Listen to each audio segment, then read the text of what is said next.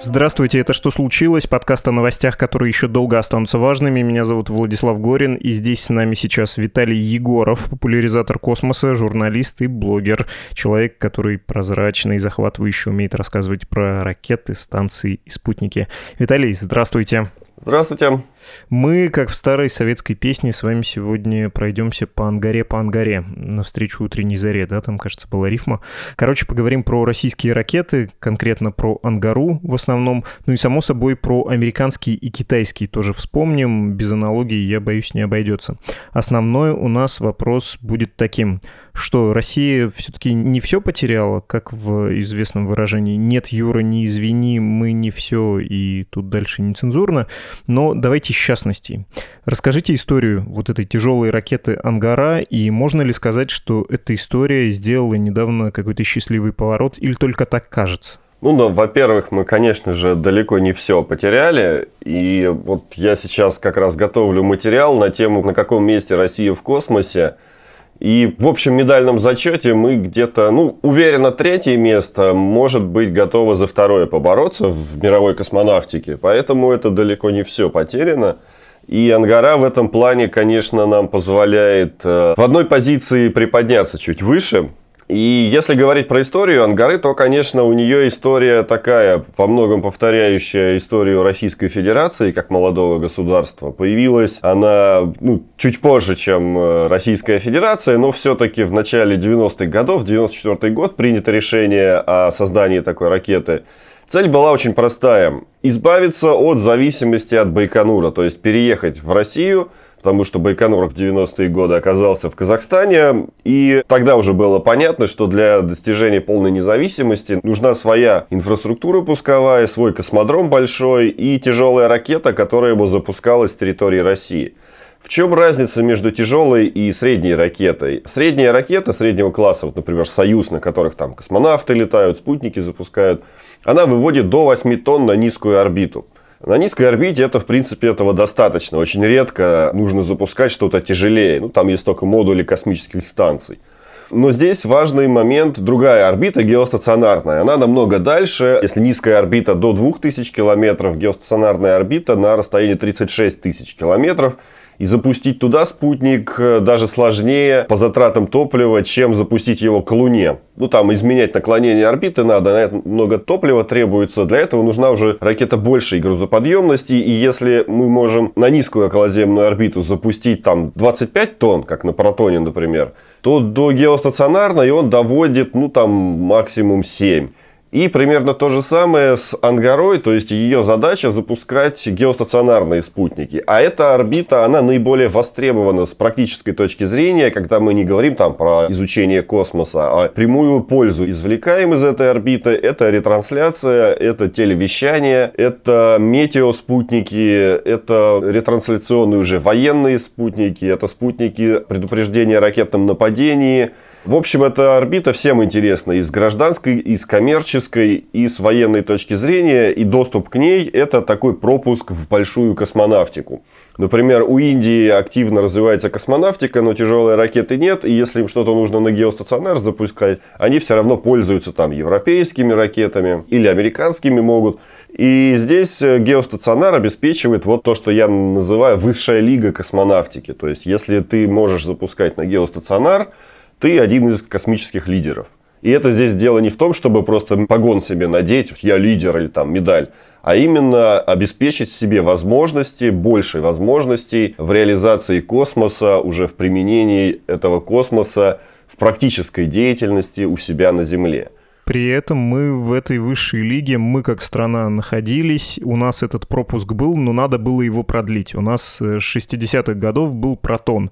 Ангара — первая постсоветская ракета, как э, любят повторять в том же Роскосмосе, но ее делали несколько десятилетий, и, кажется, проблема была там не только в безденежье. Там был переезд производства, некоторая, как бы это сказать поделикатней, бюрократичность, что ли, этого всего процесса проектирования, разработки. Ну, да, конечно, делали ее долго. Ну, да, сейчас я еще про протон надо еще сказать, в чем разница. Вот пока у нас есть протон, нам ангара не нужна. Все очень просто. Но протон, он, первое, запускается с Байконура, и только с Байконура пусковых площадок для него в России нет – а это значит, мы полностью зависим от воли Казахстана. Разрешил он нам запускать протон, у нас есть протон. Не разрешил, у нас его нет. Второе – это ядовитое топливо. В принципе, ничего критичного в этом нет. Спутники можно спокойно запускать. Китай вон даже своих э, хантянь-юаней, китайских космонавтов, пару десятков лет э, запускал на токсичном этом топливе и все в порядке, они слетали. Сейчас, правда, они уже на керосин перешли. Но людям, над которыми пролетает эта ракета, не очень комфортно осознавать о том, что если она упадет, это будет аналог взрыва химической бомбы или химической атаки. И особенно если это люди другой страны, Казахстан, тоже у них постоянно общественность возмущается о том, что российские протоны у них над головой летают. Ну и, конечно, Казахстан возмущало то, что Протон, он пользовался долгое время спросом на коммерческом рынке, и много протонов летало, Россия на этом зарабатывала, а Казахстан не получал ничего, потому что у нас фиксированная плата за Байконур – и ничего сверху платить не предполагалось. И когда Казахстан это видел, это не устраивало. То есть принять решение о создании ангары, о строительстве пускового стола на Восточном, это решение прежде всего политического значения, обеспечивающее политическую независимость нашей космонавтики, хотя технически замена ангаре на сегодня есть. По поводу разработки. В 1994 году приняли решение ее создавать. Но реально там 90-е годы денег толком на это дело не выделялось, потому что на космонавтику вообще, в принципе, там ниже плинтуса выделяли. И более-менее деньги пошли там с начала 2000-х годов. Там уже разработка началась. И первые испытания, собственно, ангары произошли не в России. Если не ошибаюсь, в 2007 году первый пуск был произведен в Южной Корее. Ракета Наро-1. Первая ее ступень была первой ступенью ангары ну, по крайней мере, вот одним блоком. Сейчас тяжелая ангара из пяти блоков состоит. Урмы, так называемые, универсальные ракетные модули. То есть, летать-то она начала довольно рано, но при этом седьмой год вот НАРО, и потом 14 год следующее испытание одного блока и пятиблочной тяжелой ангары. И потом, да, как вы сказали, переезд из Москвы в Омск, а так до этого разрабатывалась ангара в Москве в центре Хруничева и производиться предполагалось здесь. Но потом стало ясно, что недвижимость в Москве дорожает, зарплаты нужно платить высокие, и не справлялся центр Хруничева с этой задачей. Там у него был раздутый штат, всякие там санатории, рыбозаводческие станции на них понаписали, которые еще с советских времен тянулись. В общем, там 40 тысяч человек э, количество штата было Хруничева, и всех их нужно было кормить, и одна ангара не справлялась с этим. Ну, какое-то время еще протоны помогали, которые также производились в центре Хруничева, именно коммерческие. Но потом коммерческие заказы ушли к Илону Маску, денег совсем мало стало, и решили оптимизировать и Ангару уводить в Омск. И сейчас вот вторая Ангара полетела. Это, по сути, новое производство после переезда в Омск. И там люди уже, производители новые, создатели ракеты, потому что из Москвы мало кто уедет в Омск по собственному желанию ради того, чтобы продолжать строить ракеты. Поэтому там готовили в основном в большинстве своем кадры свои новые. И вот для них этим вступительным экзаменом как раз недавний запуск Ангары и стал. В целом, если говорить про ракету, ну, ей далеко до Falcon 9. До Falcon Heavy совсем далеко по многим параметрам, и она никогда не будет конкурентом, она никогда не будет на равных конкурировать на мировом рынке. Поэтому эта ракета прежде всего для внутреннего пользования, для обеспечения государственных нужд, нужд э, российских пользователей, там Росгидромета, Минсвязи, может быть, Газпром космические системы. Это все российские организации, которые занимаются эксплуатацией, операторской деятельностью космических аппаратов, в том числе на геостационарной орбите. Вот кроме Роскосмоса и Минобороны, именно они могут стать заказчиками на эту ангару. Может быть, на каких-то там партнерских соглашениях больше политического характера, чем экономического, с какими-то другими странами договорятся о пуске на ангаре. Но это будет э, скорее такая субсидия из, опять-таки, российского госбюджета для того, чтобы наладить какие-то политические взаимоотношения в других направлениях с этими странами. Поэтому Маска мы с нею на коммерческом рынке не победим, но возможности для обеспечения интересов государства все-таки Ангара обеспечивает, поэтому история, я думаю, у нее будет долгая в нашей космонавтике, но, может быть, пуски будут не так часты, как у Союзов, и даже не так часто, как у Протонов, ну, там 3-4 в год, наверное, будет, но это после 24 года, когда закончат и запустят в эксплуатацию стартовый стол на Восточном, потому что для геостационарной орбиты очень важно, чем южнее ты запускаешь, чем ближе к экватору твой запуск, место запуска, тем экономичнее лететь до геостационара, потому что это орбита в плоскости экватора. Если мы запускаем где-то севернее или южнее от экватора, то тут затраты больше идут не, собственно, для того, чтобы добросить полезную нагрузку до этой орбиты там, на расстоянии 3-6 тысяч километров, а чтобы изменить плоскость орбиты, а эта задача с точки зрения расхода топлива очень затратная, и большая часть топлива тратится именно на это, а не на то, чтобы запустить это все.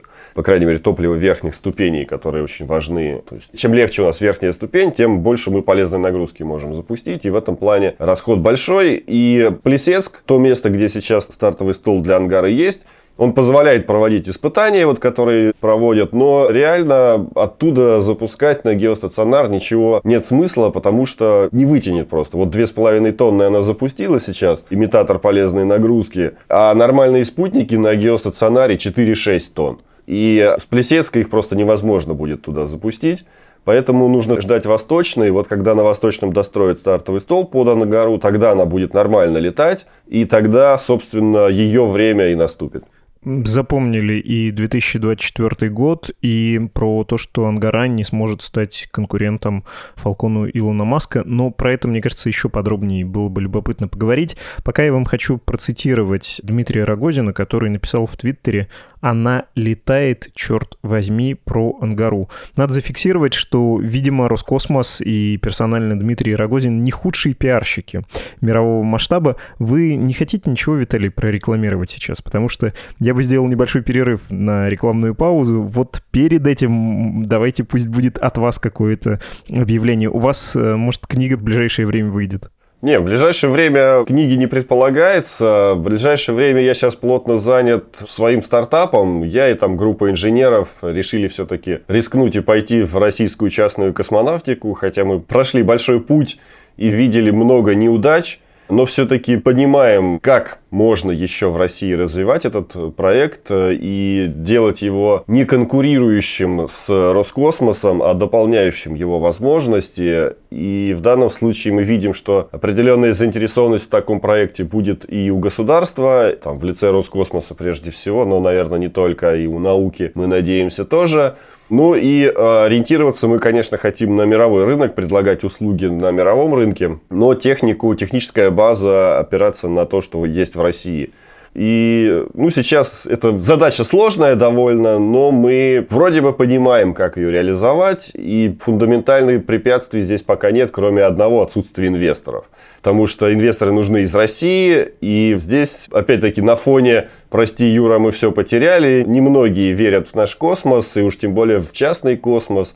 Но при этом все мечтают стать русским Илоном Маском или Илоном Маском вообще. И здесь некоторые противоречия мы видим. Хотите космос, вот вам реальный проект. А если хотите попускать мыльные пузыри, но это не к нам. Отлично. Если хотите реальный космос частный, обращайтесь к Виталию. Мы ненадолго прервемся, потом вернемся и поговорим еще про Ангару и российский иностранный космос.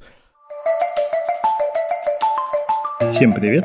С вами подкаст «Так и будет». Я Даниил Дугаев. Мы обсуждаем будущее. Как мы будем жить завтра, какими станет через несколько лет мир вокруг нас, как изменятся привычные нам вещи и явления. Музыка, деньги, школы, медицина, искусство, одежда, космические ракеты. Каждый выпуск нашего подкаста посвящен какой-то одной теме, и в ней мы разбираемся с помощью экспертов. Людей, которые уже сегодня делают или изучают что-то новое, могут довольно точно предсказать, как выглядит этот неловимый мир будущего. Мы обсуждаем эпидемии будущего. Некая ситуация, чтобы какое-то заболевание убило ровно 100% популяции, случается крайне редко в живой природе. Если начинается какая-то массовая катастрофа, и люди превращаются в условных, не знаю, зверей, вводятся войска, и все ломается, картина интересная с литературной точки зрения, но мне кажется, не очень реалистичная. Гораздо более опаснее был бы, например, какой-нибудь вирус, который имеет инкубационный период в 10 лет, вообще не вызывает никакие симптомы, а потом что-нибудь типа СПИДа. Если вам нравится нас слушать, поставьте нам оценку в iTunes и напишите что-нибудь хорошее. Так вы поможете найти нас другим слушателям.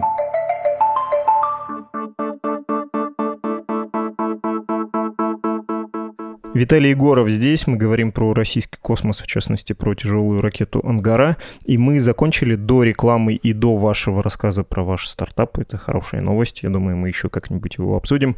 Про э, Дмитрия Рогозина и его твит «Она летает, черт возьми». Я когда прочитал этот твит, я подумал, что это, конечно, не ко мне он обращается, а к Илону Маску. Есть в этом какая-то интенционная английская калька, как мне показалось. Да, это их пикировка. Что-то подобное Маск говорит говорил и про полет, если не ошибаюсь, Starship 8. То есть это такой взаимная подколка, что не только у тебя летает, да, у них давнее такое идеологическое противостояние, а в целом, конечно, Дмитрий Рогозин это политик, и он активно ведет пропаганду, и космонавтики в том числе, и в этом плане у него, за редким исключением, неплохо получается. Иногда бывают перегибы на местах, конечно, но вообще, если уж обсуждать, насколько уместен политик в руководстве корпорации, которая занимается инженерными разработками, я считаю, все-таки значение его здесь есть. Напомню, что сейчас и в американское космическое агентство НАСА точно так же возглавляет политик, а не инженер. Именно потому, что в космосе все-таки роль политики довольно высока. Это было всегда, с этого все начиналось, с первого спутника, с Гагарина, полет людей на Луну. Это все политика. Международная космическая станция – это политика прежде всего, это не наука совсем. И если люди полетят на Марс уже, то, скорее всего, это тоже будет политикой, э, если, конечно, это не там какие-нибудь миллиардеры скинутся Илону Маску и полетят. А если это будет государственная программа, то ее задача будет политическая. Давайте оценим высказывание Дмитрия Рогозина не с политической точки зрения, не с точки зрения престижа, а все-таки с точки зрения коммерции. Потому что, очевидно, сложился рынок, видны его контуры, частный космический. И Россия со своей ангарой, как вы сказали, не может конкурировать с тем же Илоном Маском. Вы также сказали, что Россия сейчас на прочном третьем месте. Но, очевидно, первые американцы, вторые кто? Китайцы? Китайцы, да. И чем гордиться? Ну вот она полетела, черт возьми, ну она летает довольно давно, с середины 20 века, она и ей подобные. Стоит ли радоваться, есть ли тут повод для восторга? Ну, те, кто бывал на пуске ракеты, понимают, что любой пуск ракеты успешный повод для восторга. А здесь, во-первых, это первая ангара, которая полетела при Рогозине как главе Роскосмоса. И это не только для Омска был экзаменом для омского производства полет, но и для него самого, как руководителя, способного перевести это производство, реализовать и создать работоспособную, безошибочно полетевшую космическую систему. Сейчас следующий для него экзамен – это вот как раз завершение строительства стартового, стартового стола под Ангару. И это тоже важный пункт в его карьере. Сможет, не сможет, но вот прилагает сейчас все усилия, хотя там работы, конечно, еще навалом. Я был там полгода назад на стройке этого стартового стола. Там еще бетона лить надо. У-у-у. Наверное, еще года два будут лить. И потом уже всю инфраструктуру достраивать. Маск, кстати, этим не занимается, в том числе поэтому наша Ангара получилась намного дороже. Маску все бетонные конструкции достались от НАСА по копеечной аренде, просто забери и делай с ними что хочешь, чтобы они не простаивали. А для Ангары нужно строить все с нуля, и здесь как раз э, это тоже включено в ее цену, поэтому когда говорят, о, смотрите, как дешево у Маска ракета получилась и как дорого у Роскосмоса, нужно понимать, что в этой цене Ангары заложена не только сама разработка ракеты, это весь то, что называется космический комплекс. Это стартовая инфраструктура, системы слежения по траектории полета и так далее. То есть транспортная инфраструктура, это все, все, все туда входит. Поэтому это в несколько раз дороже. Если бы Маску приходилось три года лить бетон, он бы точно конкурентоспособным, ну, по крайней мере, не так быстро стал в этом плане ему, конечно, помогло. Слушайте, но это же оправдание, это все разговоры в пользу бедных. Ты либо можешь сделать конкурентный продукт, либо, да, ты тратишь бюджетные деньги, и это все престиж. Нет, это не оправдание, это объективно. Если бы он лил бетон и строил свои стартовые сооружения под Falcon, а Falcon был бы там, ну, на 5 миллионов дороже. И тогда бы его цена сравнялась с Протоном, и тогда бы они конкурировали один на один. Сейчас протон чуть дороже, по крайней мере, несколько лет назад был 65, а у Маска 62.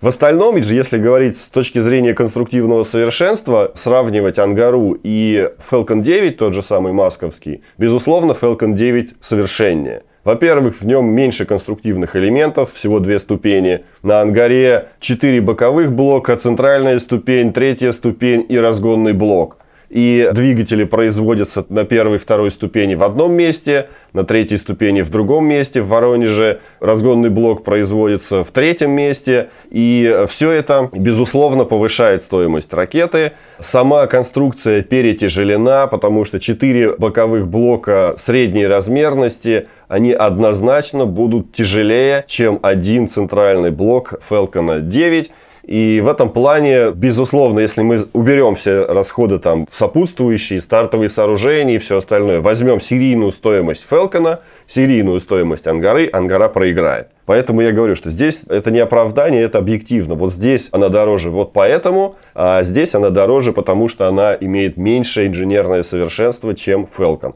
Falcon 9 это просто вершина ракетостроения, ракетостроительной эволюции. Это самая совершенная ракета или одна из самых совершенных. И Ангаре, безусловно, до этого совершенства достичь невозможно просто в той компоновке, в которой она есть.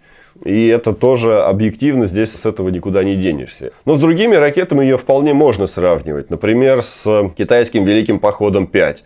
Он тоже у них, у Китая полетел года два, наверное, назад, недавно только летает. Он потяжелее будет, и он везет меньше, чем Ангара. Ну, им просто еще везет то, что они находятся южнее, у них космодромы поближе к экватору, поэтому у них есть фора в этом плане. Но если сравнивать выводимый груз на низкой орбите, то Ангара помощнее будет.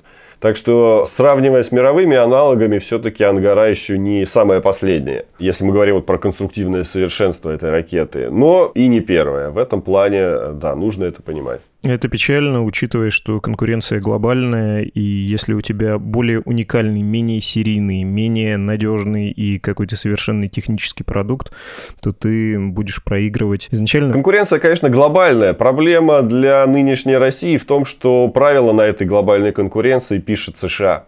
Если мы не дружим с США, то сколь бы совершенная у нас ракета не была, если они поставят где-нибудь закорючку, пропишут какой-нибудь закон – то наша ракета не будет востребована на рынке все равно. И это уже сделано. С 23-го, если не ошибаюсь, года все тяжелые спутники, или почти все запускаемые в американоцентричном мире, назовем его так, то есть это Европа и, наверное, Южная Америка в том числе, частично Восток, Австралия, Япония, Южная Корея. Из этих стран заказчиков на наши ракеты не будет вообще. Потому что Пентагон сказал, что после 23 года, если вы запускаетесь на русских ракетах, я у вас ничего не куплю.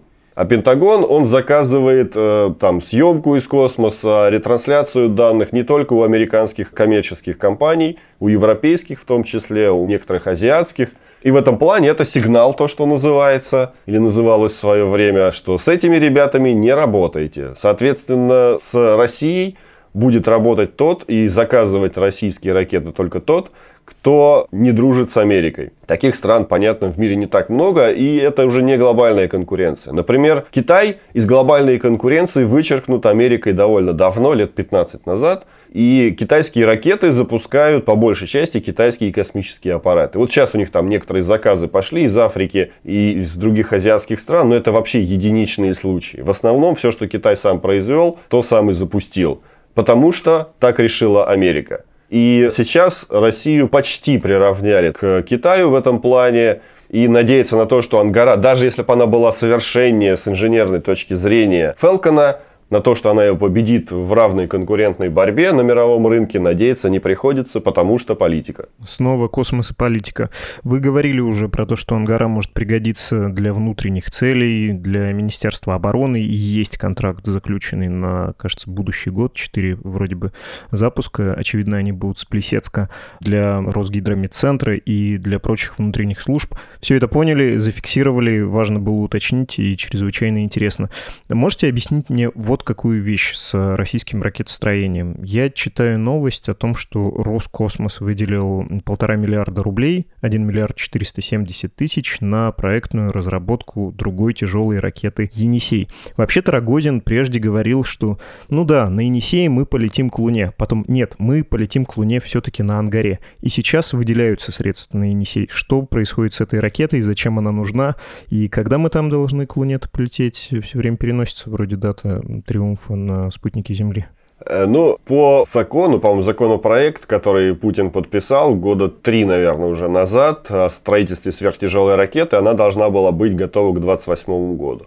Технически, да, двумя ангарами можно запустить пилотируемый корабль на окололунную орбиту или четырьмя ангарами доставить все необходимые компоненты для того, чтобы высадиться на поверхность Луны. Но всех этих необходимых компонентов пока нет. Перелетный корабль, ну, аналог Аполлона, Орел сейчас его называют, он пока не произведен. Только его ранние макеты инженерные сейчас производятся. Вот как раз Рогозин их в Твиттере показывал. Посадочного модуля на Луну вообще не разрабатывается. Ну так, очень ранние какие-то рассмотрения конструкции проводятся, но там, по сути, денег на это не выделялось. Миллиард рублей на сверхтяжелую ракету – это ничто. Это только в банке с краской, может быть, купить. Реально, это пока эскизный проект. То есть, по сути, сейчас даже не эскизный проект, а аван-проект – это рассмотрение того, можно ли ее сделать, как ее сделать и сколько это будет стоить. После того, как будет понятна сумма, Рогозин пойдет в Минфин, пойдет в Кремль, и там уже будут думать все вместе, стоит ли нам ее тратить или можно все-таки ангарами обойтись.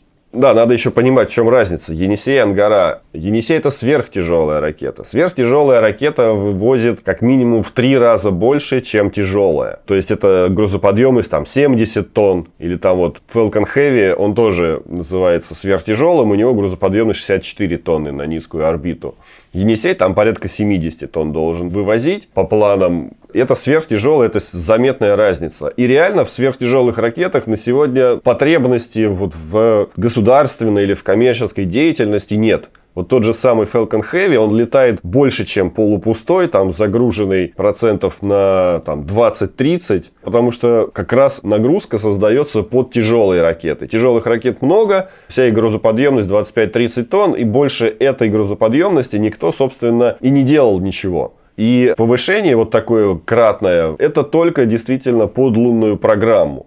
Вот у Маска, может быть, Falcon Heavy будет грузы возить на будущую американскую окололунную станцию. И здесь он найдет свое применение полноценно. То есть тут его загружать придется по полной, чтобы он туда долетел, грузовик. В этом плане Ангара, она универсальнее, потому что она в обычном режиме способна выполнять практические задачи. Но если их несколько штук взять, то, ну, в принципе, теоретически можно и на Луну летать. Хотя это так называемая многопусковая схема. Она многим в разработке космической техники не нравится. И многопуск постоянно пытаются пристроить то к запускам на Луне, то к Марсу. Но всегда что-то мешает, и это что-то расчет надежности. Тем более, если у нас в России предполагается, что под Ангару будет одна стартовая площадка, и предположить, что мы с нее с установившейся регулярностью в короткие сроки совершим 4 запуска, чтобы на орбите там все это состыковалось и потом полетело к Луне, еще и пилотируемый пуск один из них должен быть.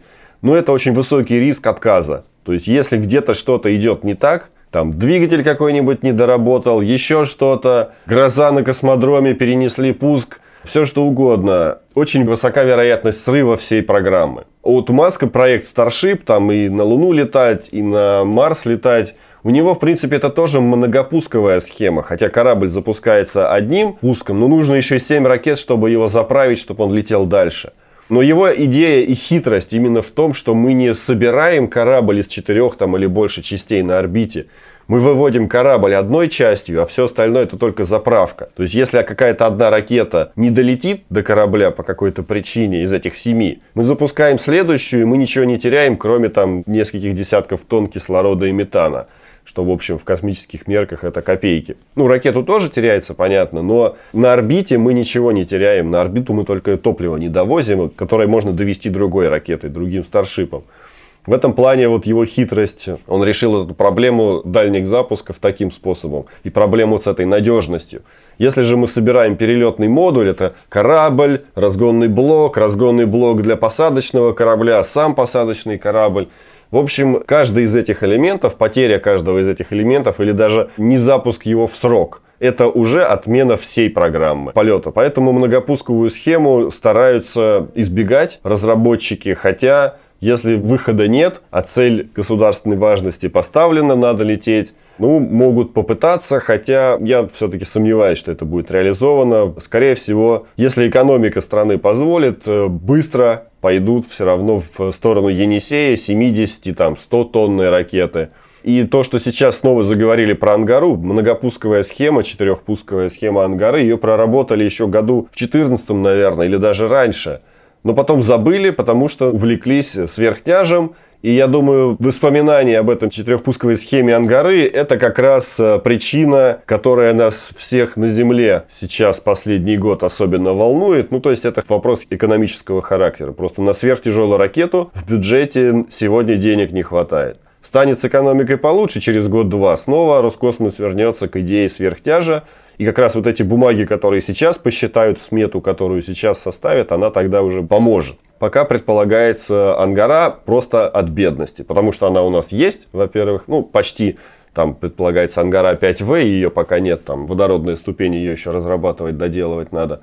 Но технически все-таки возможность есть, хоть и довольно высокий риск отказа, но запускать можно на Луну людей, россиян и без сверхтяжелой ракеты. Отлично, все предельно понятно. Хотели поговорить про конкретную ракету, поговорили и про экономику, и про политику, и про международные отношения. Спасибо вам большое. Мы беседовали с Виталием Егоровым, писателем, популяризатором космоса, и, как мы выяснили в ходе нашей беседы, еще и начинающим космическим предпринимателем. Удачи вам. Спасибо, до свидания.